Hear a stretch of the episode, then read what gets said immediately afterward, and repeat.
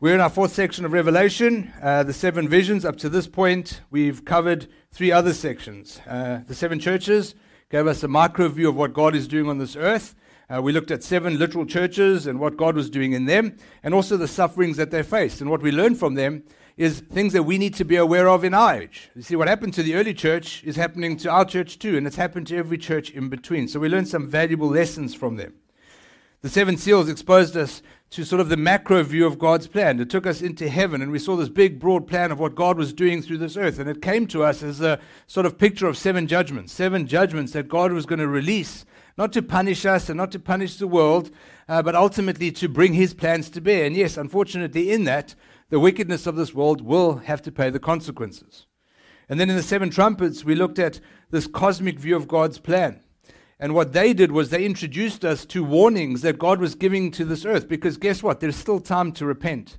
God wants this earth to come back to Him. He doesn't want, you know, everyone to be destroyed. And He's saying through these warnings, please turn your hearts, come back to me, the living God. And everyone has that invitation today. Whether you're a new believer today and just encountered Christ for the first time, or maybe you're here today and you don't even believe that Jesus is who He says He is.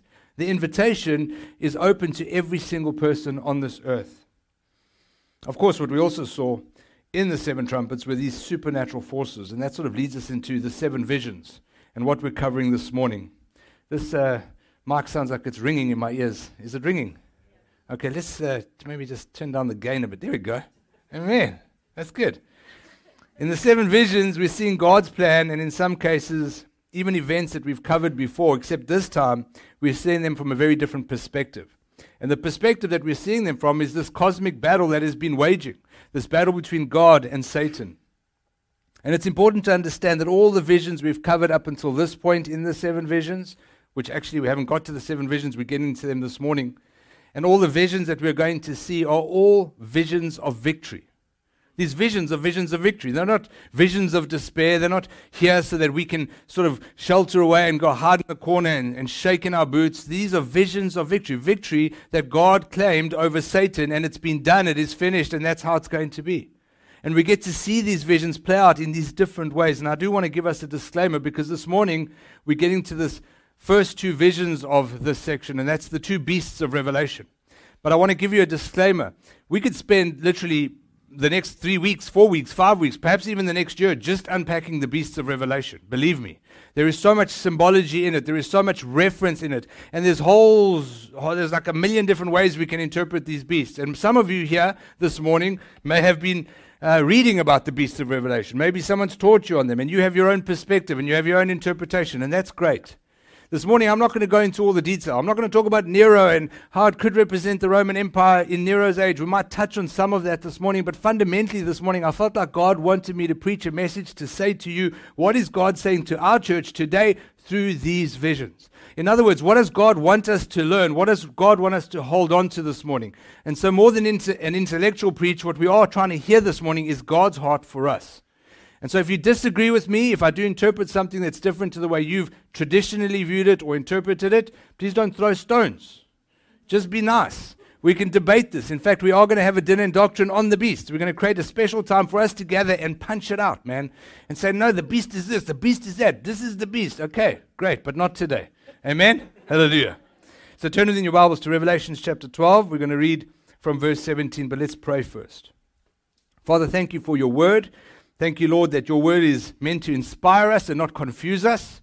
You never gave us a complicated Rubik's cube here, so we could try and like mull over it and think, oh my gosh, what do we what do we need to know? What don't what don't we know? What aren't we seeing, Lord? You reveal your word to us. Your scriptures come li- alive alive to us through the power and the transformation of your Holy Spirit. And so, more than anything else this morning, I pray for your power to be evident here, your anointing to be present, and I pray that these words would become life to us in Jesus' name. Amen. So let's, let's just remind ourselves how chapter 12 ended. In verse 17 of chapter 12, it says, Then the dragon became furious with the woman and went off to make war on the rest of her offspring, the dragon being Satan, on those who keep the commandments of God and hold to the testimony of Jesus. And then there's this weird statement at the end. It says, And he stood on the sand of the sea. So essentially, how it all ended us, ended off for us last week was that Satan, is, because he's lost his position and authority, because he has no authority in heaven anymore, because he has no position in heaven anymore, because he can't accuse us as God's people, he is frustrated, he's angry. Add to that the fact that he can't attack Jesus because Jesus is ascended to the highest throne, and he can't attack the church because the church now is in the wilderness being protected, right?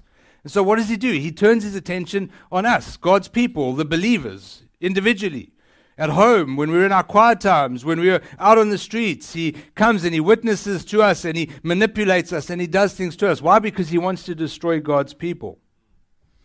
Verse 1 of Revelation 13 continues and it says, And I saw a beast rising out of the sea with ten horns and seven heads with ten diadems on its horns. In other words, ten crowns on the horns and blas- blas- blasphemous names on its head. I wish the words could be shorter in Revelations, it would be helpful. The picture here Satan is standing on the edge of the sea. Don't forget that. That point is very important. And it's almost as if Satan is waiting for something. He's waiting for an event, he's waiting for a moment. And the fact is, he is. He's waiting for this beast of the ocean to rise up out of the ocean. And the reason I'm laboring this point to us this morning is that the ocean is an important concept here. It's important we understand what the ocean means. It speaks to us about the nature of this enemy that Satan is about to unleash on God's people.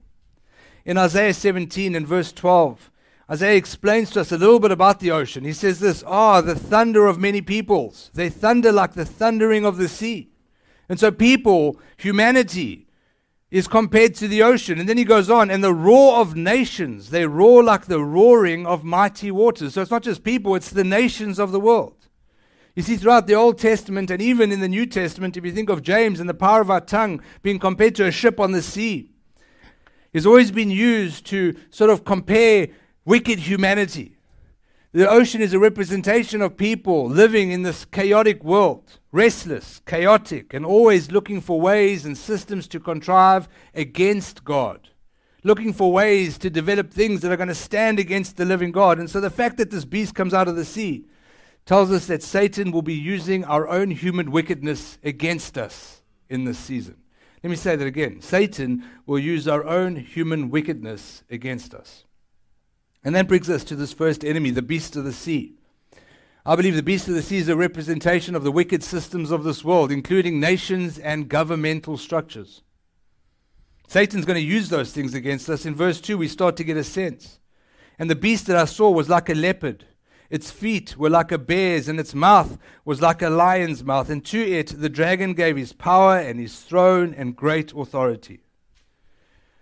This vision in Re- Revelation echoes a vision that Daniel the prophet had in Daniel chapter 7. I don't have time to read it this morning, but I would encourage you to go and study the beasts of Daniel. Daniel 7, verses 2, all the way through to verses 7. In fact, you can read the whole book of Daniel. You'll see it aligns with what we're reading in Revelation. But in Daniel's vision, there were four separate beasts. There was a lion, there was a bear, there was a leopard, and this final beast that Daniel sees is so terrifying that he can't even describe it in words, apart from the fact that it had ten horns and great iron teeth. And what's interesting to note about Daniel's beasts is although they're different and distinct from one another, they share one common trait. They have a common nature. The nature that all of these beasts share is that they are absolutely opposed to God's people. In that case, it was the nation of Israel. For Daniel, these beasts could have been Babylon, the old Babylon, then Assyria, then the new Babylon, and the Medo Persian Empire. And we could spend days trying to figure out who they all were. But now in Revelation, all of these beasts have come into one beast. They've morphed together. The same distinct beasts have now become one massive beast. If anyone has ever watched any Japanese sort of animation movies, you see these big beasts rising out of the ocean like Godzilla, right? That's what we're talking about. We're talking about this Godzilla looking like monster, eyes, flames of fire, you name it. Whatever you can picture in your mind, that's what we're seeing. But here's the deal like the beasts in Daniel, this beast in Revelation has exactly the same nature too. Its nature is to target God's people, the offspring of the woman. And again, while we could spend the entire morning trying to figure out who the beast is today, the fact is that this beast has seven heads. And what that tells me is that these seven heads mean that this beast applies to every single generation in the world. Because it has seven heads, it takes on different forms, different types, different systems for every generation and every people that has ever lived and every people that will continue to live. The beast is not something we can fix to some moment in history. It's not something we can relegate to the future. It's not coming. It's not something that came and has gone now. This beast is actually running rampant right now in this world. According to Open Doors USA, 340 million Christians last year lived in countries where persecution was severe. To put that in a little bit of context for you, 340 million people is just less than the American population, right? the official population. Can you imagine the entire, entire nation of America being Christian and all of us being persecuted severely for our faith? That's what's happening in the world.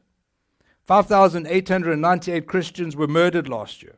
6,175 were detained or imprisoned, and another 3,829 were kidnapped. In addition to that, 5,110 churches and other Christian related facilities, whether that was parachurch ministries or schools or orphanages or soup kitchens, were destroyed.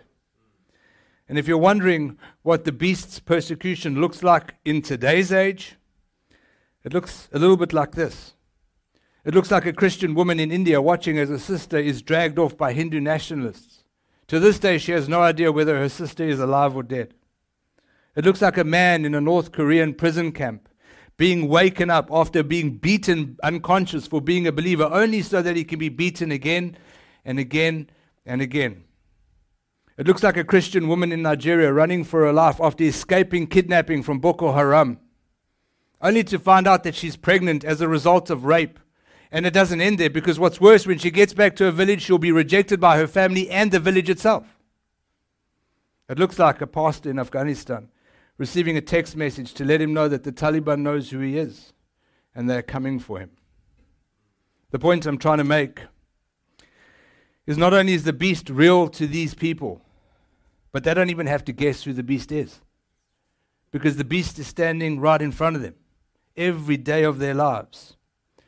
And it's only in places where we have religious freedoms for now, where we have the luxury of fighting over and trying to figure out just who the beast might be. The beast is here. In my view, more important than who the beast could potentially be is what the beast represents. The beast is the persecuting power of Satan, the visible persecuting power of Satan. It's his plans that are executed by both the systems and the wicked governments of this world. Verse 13 continues in verse 3. It says, One of its heads seemed to have a mortal wound, but its mortal wound was healed, and the whole earth marveled as they followed the beast. And they worshipped the dragon, for he had given his authority to the beast. And they worshipped the beast, saying, Who is like the beast? and who can fight against it? Now, if you were John, you probably think this is Nero, the Roman emperor. Perhaps he was right, and maybe that was relevant for him then. But I do want to say one thing from this passage of Scripture. What's clear is that this beast has been mortally wounded. I don't know about your understanding of the word mortally wounded, but when I read the word mortally wounded, it means that generally speaking, the person who has a mortal wound will die, right? irrespective of the fact that this beast has seven heads and only one of the heads is wounded, if you're mortally wounded, you will die in your entirety. Your ear doesn't become mortally wounded. We become mortally wounded when we are about to die. And that tells me that something must have wounded this beast in such a massive way that he is ultimately going to die. And so, who did it? What happened? How did this beast get mortally wounded? For that, we have to go back to the promise in Genesis chapter 3 and verse 15. Verse 15 of Genesis 3 says, I will put enmity between you and the woman, and between your offspring and her offspring. God is speaking to Satan after Adam and Eve have fallen. And then says this, He shall bruise your head. That's the Hebrew word shuf. For the word bruise, it means bruise, it means crush. He will crush your head, and you shall bruise his heel. In my opinion, the beast carries the wound that Satan carries. He is ultimately a representation of Satan, and this wound came as a result of the victory of the cross. It came as a result of the victory of the resurrection of Jesus Christ. It came as a result of Jesus taking his place of highest authority in the kingdom. This beast has been mortally wounded because Jesus Christ is the ultimate authority in this world, not the beast. And if you've ever crushed the head of a snake, you'll know that it doesn't have much time to live. So, how is it then that this beast has been healed? Why has it been healed? What could possibly heal the beast? Well, Revelations 13:5 tells us, "And the beast was given a mouth, uttering haughty and blasphemous words, and it was allowed to exercise authority for 42 months."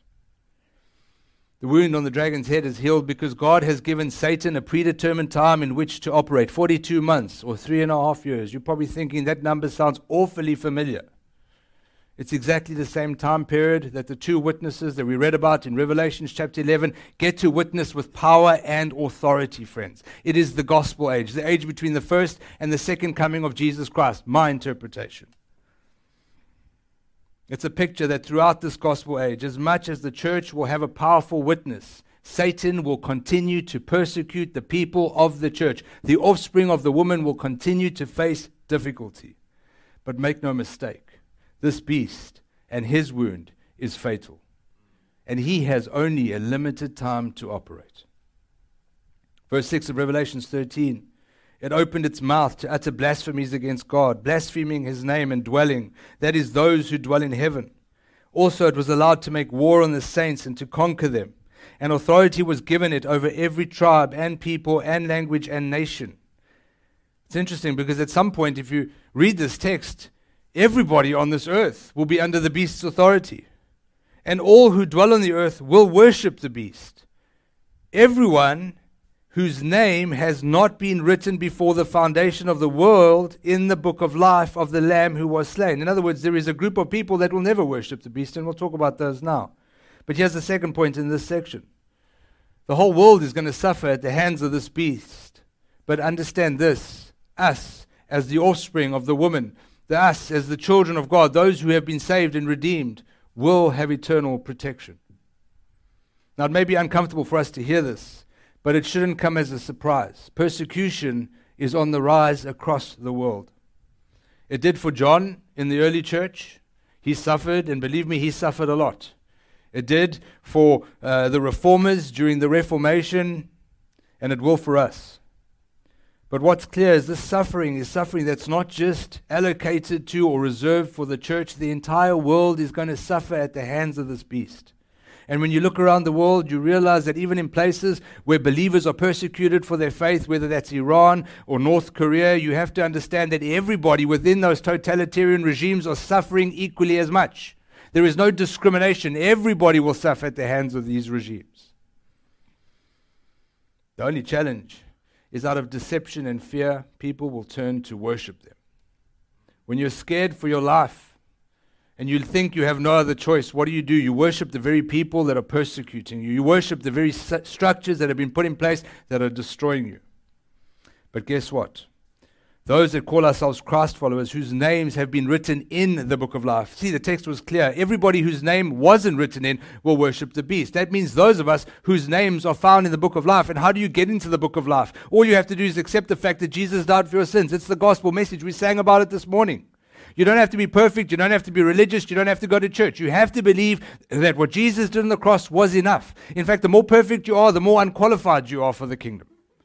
God wants unqualified people in the kingdom. He qualifies the called, friends. He doesn't call the qualified. He doesn't want us to be perfect. And so our names go into this book when we say, Lord Jesus, I look at you on the cross, and all I have to do is just thank you for what you did for me because it is enough. Is it? It is enough. Your blood has paid for my sins, and I am set free. If you do that, then you'll be able to withstand worshiping this beast in whatever form it takes, in whatever generation you live in. You might think, well, how is that even possible? How is it possible that we can not worship one of these structures? How is it possible that when the structure is beheading people in the streets, that we will have the ability to withstand it? Let me tell you. Matthew chapter 10 and verse 19, when they deliver you over, do not be anxious how you are to speak. Notice it says when they deliver you over, not if they deliver you over, or you potentially could be delivered over. All of us at some point in our life will face persecution. Not all of us will die, and that's a good thing, right? By persecution, I mean we'll all die, unless, unless Jesus comes back before. But all of us are going to have to, at some point in our lives, take a stand for Christ. But when we do, He will give us the words to speak. He says, Don't worry about what you're going to say, for what you are to say will be given to you in that hour. If you continue to read this passage, it actually says this that the Father from heaven will send His words by the Holy Spirit into our hearts, and it will be Him speaking in us, not us speaking ourselves. That's how we have the courage. And if it's not just the courage that we can stand on, guess what else we can stand on in the season and in the seasons to come? Is that we have an eternal hope. We don't live for this world. We're in this world, but we're not of this world. One day, this world will be wrapped up like a scroll all together. We're seeing it throughout the book of Revelations. And where will we be?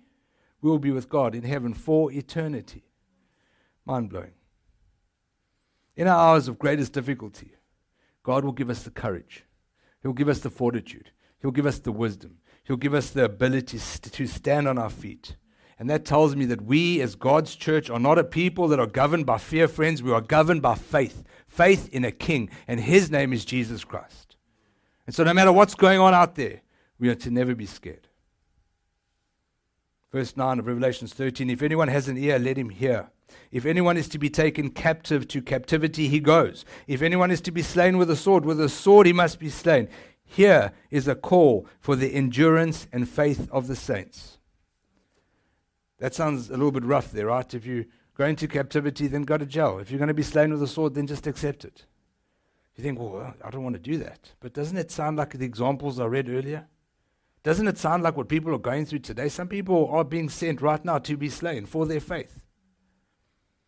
There are times when we, as faithful servants of God, will be asked by God to put our lives down for the sake of the gospel.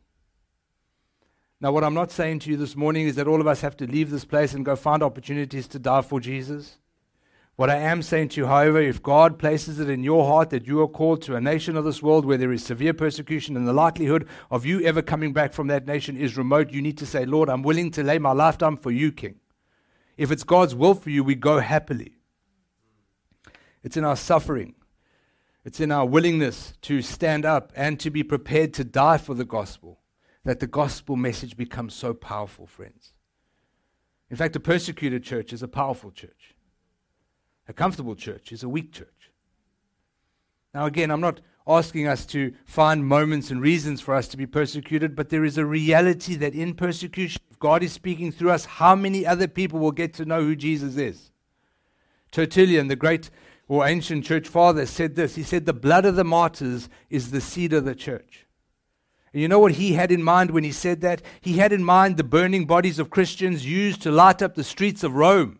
They used Christian bodies for lighting in Rome. And he said every time they kill a Christian, no matter what blood is spilt on the ground, the very next day there'll be a church. Why? Because if I'm willing to watch somebody die for their faith and they're willing to go to death, that's a faith, friends, that I want to live for, friends. And it's in our moments of greatest persecution that our witness becomes so powerful, friends, and it changes the world. Now, maybe you're not called to die, but let me tell you something. You're called to witness the gospel in the face of a world that laughs at you because you believe in a Savior. When you are sick, when you are suffering, when you're in positions of hardship, and you can still say, I will serve the Lord. Because you know what? He is a faithful God. My Redeemer lives. Just like Job said after he lost everything, changes the lives of people around us. Verse 11. Then I saw another beast rising out of the earth. It had two horns like a lamb, and it spoke like a dragon. We're at the second beast. These beasts, man. You think if the first beast is daunting enough, I just want to tell you, you better put your, your seatbelts on because this second beast, I believe, is the beast that should concern us the most. Forget about persecution. Forget about governments and totalitarian regimes. I mean, those things God will sort out and we'll be able to stand against. This beast, my friend, Hmm, it's nasty. You see, not only will Satan deploy the wicked structures of this world, governments and systems and wicked people against God's children, but he's also going to attack us as God's children at the level of our faith. The second beast represents Satan and his use of false religion to persecute God's people. Now, I know that naturally all of us right here, when I said false religion, go to this very specific place in our mind. We start to think, oh, yeah, yeah, you know, these cults, man, they're going to mess us up. We start to think, oh, you know, these other weird religions that are opposed to Jesus Christ, yeah, they're just bad stuff. Let me tell you, friends, that's not what I think is in view here. In fact, I believe Satan's biggest damage to the church comes through fa- fake and counterfeit Christianity. It doesn't come through cults, it doesn't come through other religions, it comes through fake, counterfeit Christianity. And you might think, well, how can I say that? How do we even get that? You know what's interesting about this beast is this beast looks like a lamb. He doesn't come out there looking like a gnarly, like uh, Godzilla. He doesn't come out there looking like David Koresh. He comes out there looking like a lamb. The only picture of a lamb we have in Revelation up to this point is the Lamb of God that was slain for the sins of the world, Jesus Christ. In other words, Satan will use a form of Christianity against God's people. Hmm. Don't be surprised. Verse 14 of 2 Corinthians chapter 11, Paul warned us about this. He said this, and no wonder, for even Satan disguises himself as an angel of light. You know the view of that context, or the context of that passage of Scripture, 2 Corinthians. Paul is speaking about false prophets in the church. He's not talking about, hey, watch out for Taliban, watch out for Al Qaeda, watch out for Boko Haram. They're coming for you. They're going to turn you into this or that. No, he's saying, watch out in the church because there are false prophets among you that are looking like Jesus. They talk like Jesus. They may even sound like Jesus, but they're not Jesus. I want to tell you a little story. In 1949, between 1949 and 1953, the Hebrides Islands in Scotland experienced what can only be described as probably the greatest revival in modern day history. The power of God was so powerful on that island during that time that people walking on the streets, in fact, it's a number of islands, would fall under the power of God and repent for their sins. And let me tell you, there was no one preaching at that moment in time. People would just fall under the power of God. Bars closed down, taverns closed down. There, were no more, there was no more prostitution on the island. In fact, prisons lay empty, not for days, but for years. This revival came as a result of two old ladies praying and seeking God, saying, Lord, we want more of you on our island.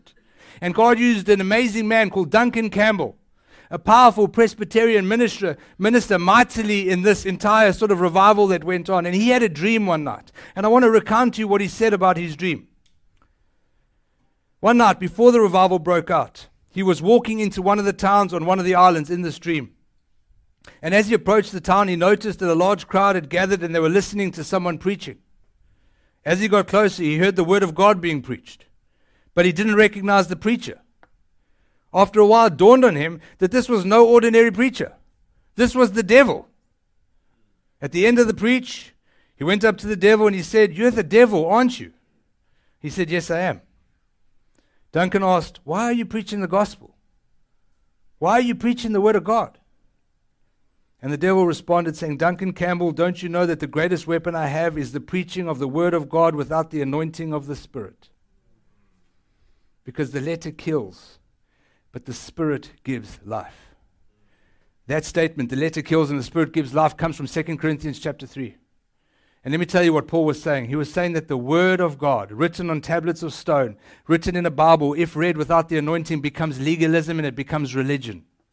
We don't need more religion in the church, friends. We need relationship with its king. But Paul said, when God takes the Holy Spirit and He writes the law on our hearts, there is an experience, an encounter with the living God, people's lives are changed.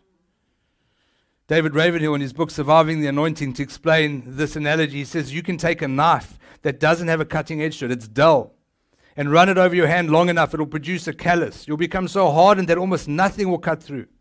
And that's what the Word of God does without the anointing of the Spirit. It produces a callousness in the lives of men and women. It's easy for us to think that the beast of false religion lives out there, or it lives in other faiths. But more sinister, the beast is the one that I think does the most damage, and that is the beast that lives inside of the church. And guess what? It's infiltrated churches across this nation and across this world. And I'm telling you now, when I say that, I'm speaking about us too. This beast can infiltrate us.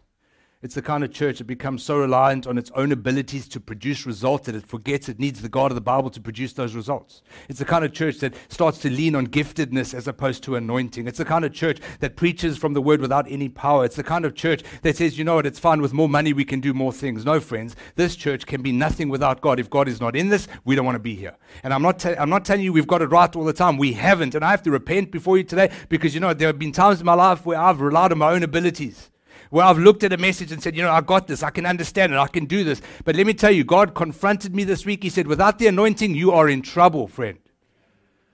And that's on me. But I'm telling you, friends, I don't want to be a church that operates without God. I want to be a church that functions with God in us, through us, around us, in everything that we do, friends. Because if we want to see revival break out in this city and in this nation, it'll take the power of God, not clever speaks, speaking or great worship or any of that stuff. It will take the power and the anointing of God. Verse 12 it takes it exercises all the authority of the first beast in its present and makes the earth and its inhabitants worship the first beast whose mortal wound was healed. It's interesting that this counterfeit Christianity inevitably will always align itself with the systems of this world. But make no mistake, while this version of Christianity may look like a lamb, it's really the, the dragon's voice that we're listening to.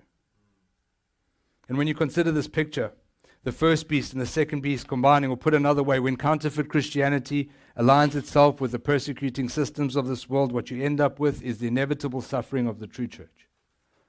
It happened in John's day. It happened with Rome and the Neronic persecutions. You know, Nero was a weirdo. He ended up killing himself in AD 68. But then everyone believed that he became this god and he was resurrected. Nero persecuted Christians, and so when people believed that he was divine, they killed more Christians. But you know, it didn't end there. Because guess what happened after Nero? There was a guy called Constantine, a Roman emperor, who decided actually, you know, Jesus is the way. And you know what he did? He made Christianity a state run religion. That same state run religion murdered everyone that was opposed to their regime, not to the gospel, to their regime. Even believers. And you know what? Happens today. It happens when all of us who stand for biblical truth, who stand for the God of the Bible and his ways are called bigots or called narrow minded, or because we won't bow our knee to the God of this world. We won't bow our knee to the counterfeit version of God that people have created in their minds, friends. And I want to encourage you don't ever do it. Verse 13, it performs great signs, even making fire come down from heaven to earth in front of people. And by the signs that it is allowed to work in the presence of the beast, it deceives those who dwell on the earth, telling them to make an image for the beast that was wounded by the sword and yet lived. Fake religion produces fake miracles. One of the most concerning aspects for me is that the counterfeit church has the ability in it to produce miracles. I mean, that just blows my mind. But it shouldn't surprise us, right? It happened in Egypt, Exodus chapter 7. Pharaoh calls his magicians, they do crazy stuff too. It happened in the book of Acts, Acts chapter 6. There was Simon the magician who had enthralled people with his clever ways. They thought this guy was amazing. And then he realizes, actually, you know what, the, the, the apostles have more power than he does, and he wants their power so he can go and sell it again. And that's my point, is it happens today. We see it happening all the time, where so-called men and women of God peddle their miracles to the highest bidder. It's interesting. Miracles always come with sowing a seed. I don't see that operating in the kingdom. I believe that there are miracles. I believe that God can raise the dead. I believe that God can heal us. I believe the power of God's word. I believe that the dunamis power of the Holy Spirit can resurrect not just the physically dead, but the spiritually dead, friends. But I am telling you this. The miracles that we see in the life of a godly church follow the preaching of God's word. They follow the preaching of, the, of God's word under the anointing and the power of God. They follow the gospel message being proclaimed. They follow us putting Jesus on the throne. Then miracles come. They never come before the preaching of the word. Mark 16, verse 20, and they went out and preached everywhere, speaking of the disciples. When the Lord worked Uh, while the Lord worked with them and confirmed the message by accompanying signs. My point being this morning, friends, if we are not to be deceived in this generation, we are not to follow miracles. We are called to follow Jesus. And when we follow Jesus, something amazing happens because following Jesus means we preach the gospel. It means we testify to the goodness of his nature. It means the power of God comes upon us because the Holy Spirit is with us. And then the miracles come. They never come first. It's a very easy way to know what you're dealing with. Verse 15. And it was allowed to give breath to the image of the beast, so that the image of the beast might even speak and might cause those who would not worship the image of the beast to be slain. A counterfeit church aligned with the systems of this world is a bloodthirsty and controlling monster, friends. You see, when you don't bow down to this church, it doesn't like it. When you don't bow down to the way it wants you to operate, it hates you. And whether you're a Christ follower or not, the end result is not buying down to this monster will cause you end of life. What it will definitely cause is the loss of your inalienable God given freedoms. We see this in any state sponsored religion. Whether it was the Holy Roman Empire who basically killed a lot of the reformers, Christians, they burnt them at the stake. Whether it's the Taliban in Afghanistan or North Korea and the forced worship of their divine leader, Kim Jong un, who is now God. It happens all the time. Verse 16. Also, it causes all both, small and great, the band can come up, both rich and poor, both free and slave, to be marked on the right hand or the forehead, so that no one can buy or sell unless he has the mark. That is the name of the beast, or the number of its name. This calls for wisdom. Let the one who has understanding calculate the number of the beast. Just to be clear, that's not an arithmetic, arithmetic calculation. This is not algebra. Saying, think about it, understand it. And then it explains to us what the number of the beast is. For it is the number of a man, and his number is 666. Ah, well, are you like, yeah, we got the mark of the beast. What is it? Tell us, Mark, what is the mark of the beast? What do we need to look out for? I know the scripture has caused much debate over the years, probably in the last few decades, maybe this year more than ever, and last year and the year before. But I have to tell you this that I don't believe, at least this is my interpretation, that what we're dealing with is a literal mark. You see, just like 777 marks us by the sealed promise of the Holy Spirit in us, in other words, we are God's property, I don't believe that 666 will be an actual physical mark. I don't believe it's a tattoo. I don't believe it's a credit card. I don't believe it's in your phone number. I don't certainly not believe that it's the COVID vaccine. I don't believe it's any one of those things. It's a symbol of humanity. The scripture tells us it's a symbol of humanity, created on the sixth day, completely and totally wicked because of the fall. It is humanity to its nth degree. It is the worst of the worst of the worst, friends. It is humanity left to its own devices, a humanity without God. That's the mark of the beast. It's not a number that people will choose by getting it tattooed on them. Simply put, people choose the number of the mark of the beast every single time they choose to reject the only viable alternative there is, and his name is Jesus. When we choose to reject Jesus, we receive the mark of the beast. Modern humans love to think that we've evolved. And by that, I think we think we've become more enlightened, that somehow back in the day, humanity was stupid. But now, because we are clever and we've got universities and we've got all of this crazy stuff that we know more and we think more and we're better people for it. And so we live in this world that's become postmodern where there is no such thing as absolute truth anymore. We live in a world of relative truths, right? Your truth, my truth, everybody else's truth. There is no truth anymore. But when I read this word, it tells me there is such a thing as absolute truth. You see, the fact of the matter is humanity has not evolved in some senses, humanity is right back in the Garden of Eden. And I want to tell you this before us today are two choices. There is, will you eat from the tree of life, or will you eat from the tree of the knowledge of good and evil? There are only ever two choices. There are only two kingdoms. You're either in the kingdom of God or you're in the kingdom of the devil. You either have 777 on your heart because the Holy Spirit has put it there, or you're in the, in the kingdom of the devil and you have 666 on you. It's not something that's coming, it's already here, friends. The question that we have to ask ourselves as God's church in this season is what are we going to do to help people in this world make the right decision? More importantly, how do we convince them that there is an alternative? That his name is Jesus, that he died on the cross, that he paid for their sins, and that this wicked monster wants nothing more than their death and execution. I'll tell you how we do it. We trust God for the anointing. We trust God for the power of His Holy Spirit. We trust God for more of Him. We trust God for signs and wonders to follow the preaching of His word. We trust God to break out in revival, which begins in repentance in our own hearts where we've got it wrong. We trust God to fill us every moment of every day, saying, Lord, if you don't go with me, I don't want to go at all.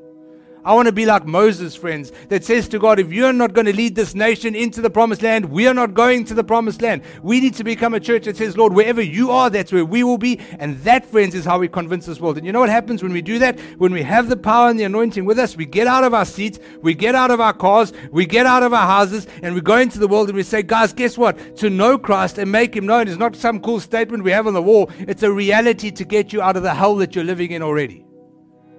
And every one of us in this room have been called to do it. Not just today, not just tomorrow, but for the rest of our lives, friends. There is a world going to hell. I've said it before. There are people right now walking around with the mark of the beast on their forehead and on their hands. They don't even know they've got it. It just takes us, under the power and the anointing of God, to say, There is a person named Jesus. And he can pull you right out of that hole. He did it for me. He did it for every single one of us in this room. There is no perfect person in this church. And what we need to avoid at all costs is becoming self righteous, puffed up with pride, and arrogance. Religion kills, the Spirit gives life. Can we trust for more of God's Spirit? Can I ask you to stand with me? I want to pray today that we would be bold enough to come up here to the front and say, Lord, we need more of your anointing. We need more of your power. We need more of your presence. We need more of your filling. We need more of you in everything that we do. We don't need less of you. We need more of you. We need more of you in this church, Lord. We need more of you in our families. We need more of you in our businesses. We need more of you in our schools. We need more of you everywhere. We don't need clever ideas, clever theology, clever philosophy. We need you, Jesus. And so, if you want to be filled or ask God to fill you fresh, maybe you've become depleted, I want you to come up to the front chair and stand in the front. I'm going to pray over us this morning. Be bold. Just come up and say, Lord, I need a greater capacity of your anointing. I need greater revelation of who you are. Come now to the front. Just come and stand here. Just come up to the front. Don't be scared. Just come and stand here. And, you know, this is not a magical moment. You know, this is not one of those miracles that we're peddling to the highest bidder. This is us coming to God saying, We can't do this without you, Lord. And we don't want to do it without you. In fact, we need you more than ever. Just come make space. Just keep filling in and then fill up the aisles if you need to. This is an act of faith, friends. It's an act of submission.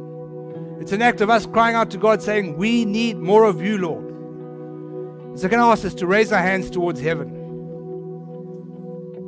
Lord, as we stand here today, Lord, we know, Lord, that there are beasts right now dead set against us. They want to destroy us, they want to overturn us, they want to overthrow us, Lord. But we know, Lord, that this beast has been mortally wounded because of your victory on the cross, Jesus. His time is numbered. But the reality is, Lord, we live in a world where we are going to be persecuted for our faith. We live in a world where we have to stand for you, Lord. And I'm praying right now, Lord, that you'll give us the capacity to do that, Lord. I pray, Lord, over every single person that has come up here, Lord, that is raising their hands towards you right now, Lord. That what you'll deposit in them right now is a greater capacity to know you, Jesus. Not information, but revelation, Lord. We're praying for revelation this morning for all of us. I prayed for myself, Lord. We need greater revelation of who you are. Lord, can you pour out your spirit on us, Lord, as we worship this next song over all of us here in the front and over everyone in this room? Pour out your spirit on us, Lord. Let your power fall this morning. We can't do this without you. We declare that this morning in Jesus' name. We need you, Jesus. Release in us, Lord, the capacity to bring the light of the gospel to this nation, to this world, and wherever else you send us. And we pray this today in the mighty name of Jesus. Hallelujah. Amen. Let's stand. Let's worship our King.